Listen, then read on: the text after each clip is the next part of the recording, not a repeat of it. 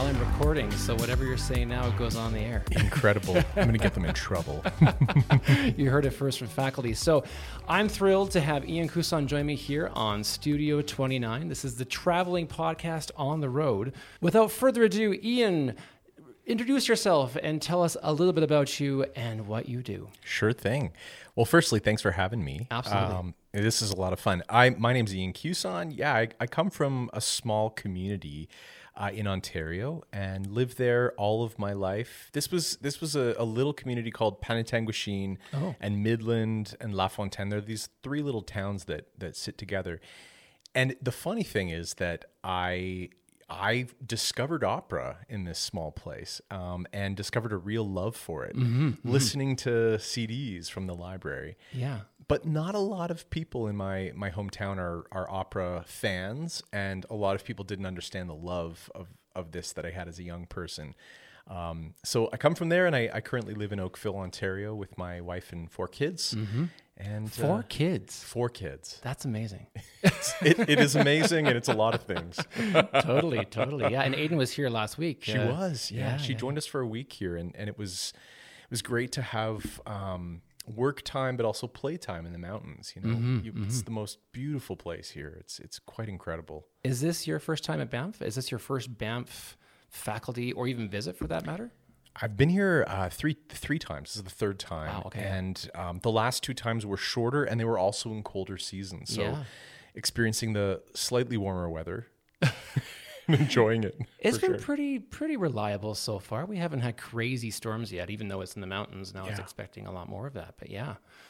And what's really cool is that uh, for those listening at home, I'm also doing videography for the five scenes that are here. And I have the pleasure of also doing videography featuring your compositions, which is just fantastic. And so Fantasma was one of the pieces that we're doing right now with videography with Amanda Testini uh, directing it. And you recently had this debut, of course, at the COC too, which was uh, fantastic from what I saw. Yeah, yeah, it, it's it's great to get to revisit a project that happened actually quite recently. The mm-hmm. world premiere was was only uh, three or four months ago, and um, then to have different singers sing it, and really to see it mm-hmm. conceived mm-hmm. in a different way, uh, in a way for film. Yeah, um, it's been it's been a, a real journey to get to yeah, live it live it again in a new skin and in a new light. Well, it looks really good. I mean, I, I, have you know first row access to the footage, and I have to be biased, but it's it's pretty good. well, thank you. I mean, it, it's and really cool to see like you said, Amanda Testini, the director, what mm-hmm. she's brought to it, and then the filmic sensibility that you have brought to it, and mm-hmm. um, just conceiving of opera with these controlled shots, you know, directing the audience's eye into this this rectangle of sorts. Yeah, um, it's very different than working in a theater where you your your view is is is much wider and it's less less of a visual medium. Yeah, have you had a chance to do any of your works in the past in film or in, in video like this? Some have been captured, but not in this way. Not, uh-huh. Nothing that was meant for the stage um, with you know costume and set design and movement and that sort of thing. Mm-hmm. Um, so it is a real a real treat. And again, like you said, the fact that the world premiere happened just a few months ago to follow it up and um, and to see it in this different light is, has been has been a real pleasure. That's wild, and it's so cool having a composer on the podcast because we've had like directors, we've had dancers, we've had you know, artistic directors, we've had photographers, videographers, and, and, stage directors, and the list goes on. But we haven't had a composer and a librettist in house. So I'm, I'm really thrilled to to talk a little about and dive into your creative process. So, but like, what is an inspiration for you when it comes to creating something that's in this case, Fantasma is so unique because it it almost views like a film, but it sings like an opera, and they're so and they both hold their own. So yeah. For me, it's it it comes from story 1st mm-hmm. and by extension from the text first. So it's interesting that you're going to talk with Royce a little later. Yeah. Um, for me, I, I I'm completely informed. Every every decision I make musically is uh-huh. really about what exists on the page, and so yeah, I think of that in two ways at least. Um, story is you know gives the structure gives the world gives the the feel and that informs you know a sound world that that the the work will live in mm-hmm. and then and then the actual words on the page are really really important for me um, even the way that a librettist, librettist will lay out the text if it looks like a poem with short lines, um, or if there's extended text that looks more like dialogue or like a, a theatrical script, it'll it'll change the way I conceive of of of writing the music. Amazing. And pauses and breaks and changes are all um, influenced by by the text. The text. So Yeah. t- I'm a huge you know text first and some people say oh is, is the text in, in opera more important than the music or is the music more important than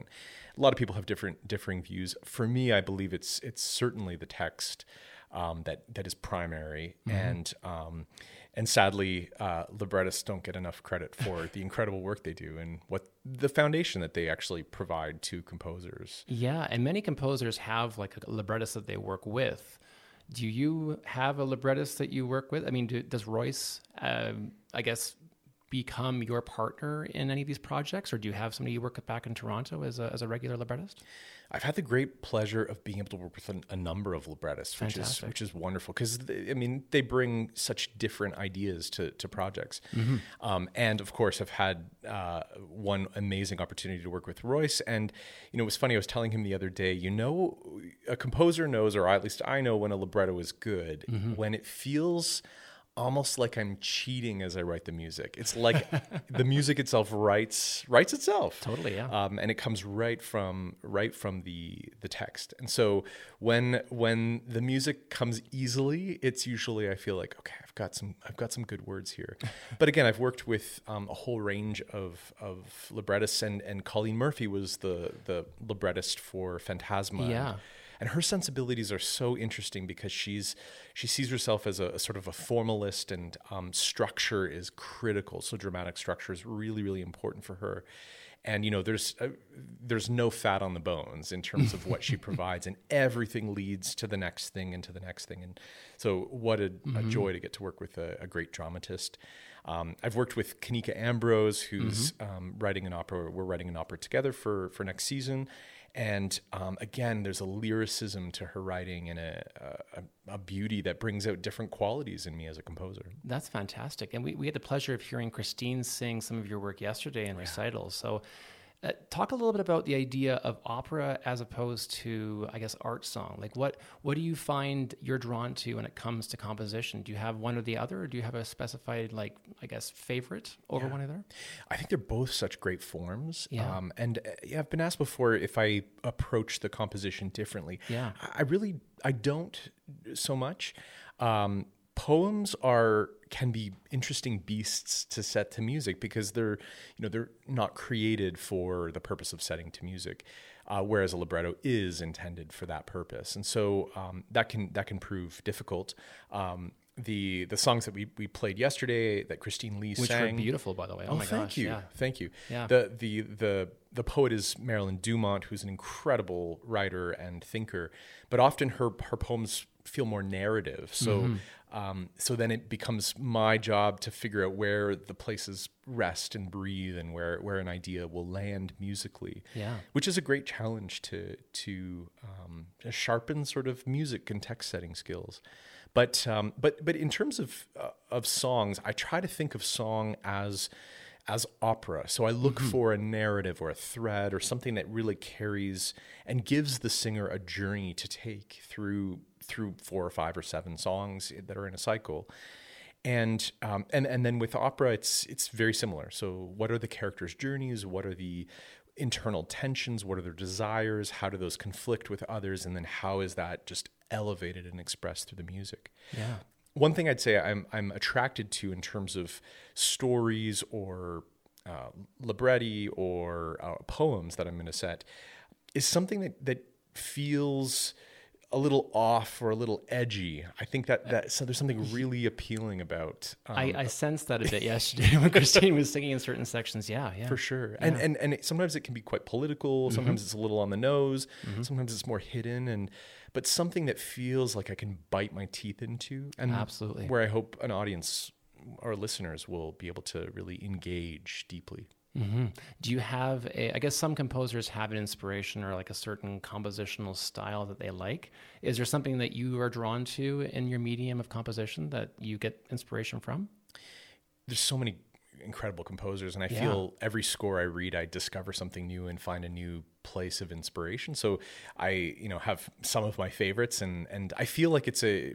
I spend a lot of time just reading through large volumes of composers' work, um, yeah. and a range of composers, just to sort of see how they evolve and grow and what they do with things, how they voice a chord in an orchestra or something like that. Yeah. I mean, I guess it, the thing that I would hope unifies my work is a real elevation of the voice. That's really, mm-hmm. you know, I want to make music that singers want to sing and people want to listen to. Yeah. So, and then the voice, of course, is then representing and presenting the text. So it always, for me, it always comes back to text. And yes. Yeah. It's about, you know, creating the beautiful meld of words and story and meaning and um, emotion and mm-hmm. human experience and the incredible instruments that we get to work with on a daily basis. Like the, the, the participants in this program, as you've heard, are just exceptional and bring such diversity of sound and approach and worldview and all of those great things. And, and learning it so quickly. I mean, oh did, not she pick it up like uh, a couple days before the recital and was like, yeah, I'll, I'll, I'll, do that. That works.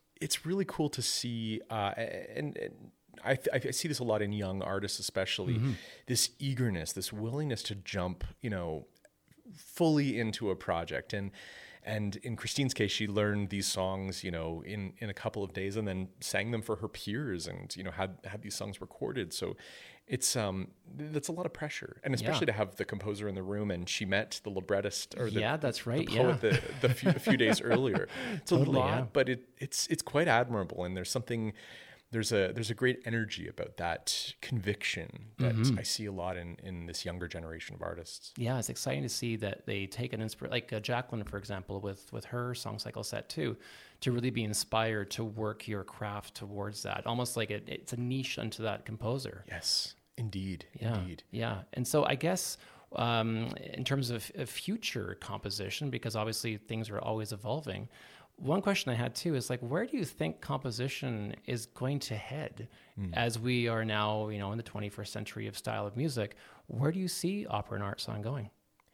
I, I, I think a lot about this actually, mm-hmm. and I think we have moved through so very much. Yeah. And I, I've thought about what do we call this time in, in composition? I think there's the one of the words that comes back a lot is um, this globalization, right? Mm-hmm. There is I feel like so many things have been done and said, and instead of you know us falling into particular schools, as we saw, you know, a classical sound or an early classical sound or a late baroque sound or a romantic sound, there's a sort of um, there's a feast that is laid out on the table for creators to sort of pull and grab from. Nicely put, yeah. Yeah, and mm-hmm. and what I find quite interesting um, is that we still talk about you know the avant garde. What is the what is the future and forward thing, but when I hear a lot of avant garde work, I hear actually things that are just things that have been recycled and done already. Mm-hmm. So it's it's an exciting time. It can feel a little daunting, and it can be hard to classify the sound worlds that we live in this day because we hear you'll have very very lyrical com- compositions. For example, we had Cecilia Livingston here last mm-hmm. week, mm-hmm. Um, a fabulous composer, and it, there's a deep lyricism and almost a kind of uh, meditative quality to yeah. some of her work. And then you get really edgy and um, experimental things by other composers, and you know, lyricism meeting crunchiness probably would be a description of my own work. Um, and and plus plus plus, you know. And so we're living in a really really exciting time for composition because you know anything is possible and and it's it, it's wonderful to i love going out to the theater or going to the concert hall and hearing new works because mm-hmm. you do mm-hmm. not know what to expect really absolutely yeah do you have any ideas for possibly for people who don't have, have familiarity with opera would you ever see yourself composing in, in the vein of either uh, pop or hip hop rock uh, rap any of the kind of thing in the future too to cross the ideas together I would love to see more and more of this, and and certainly there are projects that exist already mm-hmm. or have been that play between, you know, um, there's a work of of Royce's and Du Yun's called Angel's Bone, which you know includes a singer who's got this like almost metal sound and sings wow. right into a microphone with opera singers beside them and you know a whole you know old old um, polyphonic you know sounds of the renaissance and wow okay everything cool. is just kind of brought together in this beautiful melange uh-huh. um, but I, I would hope that yeah I, would love I've been pushing with uh, a work that I'm writing right now, which is not an opera but a vocal work, um, really pushing to the kind of edges of pop, um, of cabaret, and oh nice, and, and I mean, I guess you could use the word access or accessibility, mm-hmm. and that's often the frowned upon word. But there's something beautiful about getting to do that, and and that's very much in in my case a response to the singers that I'll be working with, who are so incredible in those forms. And so, yeah, just finding what people do really, really well, and flexing and bending one style to to make you know give the material that is yes. exceptional that they can really do something special with. And at any level. So you know professionals and also up and coming professionals can take that music and present it in their own way. For sure. Absolutely. And so i guess what what's next around the corner for you after banff is done? We we come to an end on saturday which is hard to believe the program is coming to an end but what happens next for for ian this summertime and into the fall a lot of a lot of music writing. Um, working on a, a piece for uh, Tapestry Opera and Obsidian Theater uh, for next season called Of the Sea, which is an incredible. It's going to be an, really it's a beautiful story that Kanika Ambrose has conceived of, the librettist, mm-hmm. um, and beautiful words. And I think it's going to be a very very special piece. Fantastic. And and many projects after that. Um, I feel in some ways that I look at a calendar sort of with a five year you know five years planned yeah, out. I, I got, yeah, for sure. Which can be quite intimidating because you mm-hmm. think I'm going to be writing a, I'm, I'm agreeing to write a piece five years from now. That you know, will yeah. I be interested in writing? It's piece? like film is the same kind of idea. Yeah, exactly. you think down the road all the time. But it, but it's also great because then you just take it one day at a time. And I realize, you know, I only have the same number of hours that you have and that anybody has, and we just we we do what we can do in that time and it's one one foot in front of the other, one note in front of the next. One note in front of the next. Absolutely. well, that's that's wild. I mean, I'm so I'm so thrilled to hear your music. Obviously, at the COC that we had it recently, and now we have it here. And uh, working with Michael, obviously coming up at uh, Tapestry will be yes. will be fantastic. He just finished off the uh, the RUR, uh, but uh, there's there's so much fantastic music that's taking place right now, and it's inspiring having a chance to to see it at different levels, both on the stage and also in workshops. So yeah, I agree, and I just I just want to hear more, and I'm I'm really excited about organizations programming more new music and really just mm-hmm. reaching their their fingers into deeper audience pools and uh, you, if you think about how many people get to come to the opera or actually just think of it as a something to do um, it's such a small percentage of, of our population, and so many more people could experience this art form. Absolutely. Um, and I think we just need more and more voices, more people making awesome work. I was talking to Joel about this idea too that every company should be adapting their season to include one digital media idea of their season offering. And that the same can be said for for new music and new composition because obviously there are the traditional standards of the Toscas and the magic flutes, but it is vitally important to give access to people to understand that the new medium music has to take take shape and people have to be i think not, not only exposed to it but appreciate it because once you see it and once you have a chance to listen to it, you're like, wow, why is this not done more often? And, and you know, I think there, there, you, I really do feel for organizations, especially the larger ones that are less mm-hmm. lithe or flexible. And we, we, one image we were talking about this uh, past week was the idea of turning a cruise ship, right, versus yes. turning a small speedboat. Um, one can turn very, very quickly theoretically. Yes. Mm-hmm. Um, and so the, the larger organizations have a lot of pressure, especially after a pandemic, to think about you know economic feasibility and all of those things. But yeah. I think there there is fear to program new work and commission new work, but I think it really is the only way forward. I, you know, we think of this art form as being 400 years old, but the art form, what is the life of the art form in the next 400 years? Mm-hmm. And certainly it will include the wonderful canon that we've inherited, but if it only includes that canon, then the art form will die. Yeah. Um, so how are we telling new stories, bringing in new voices and new sound worlds and new stories and new ways of telling, new places to tell stories? Yeah.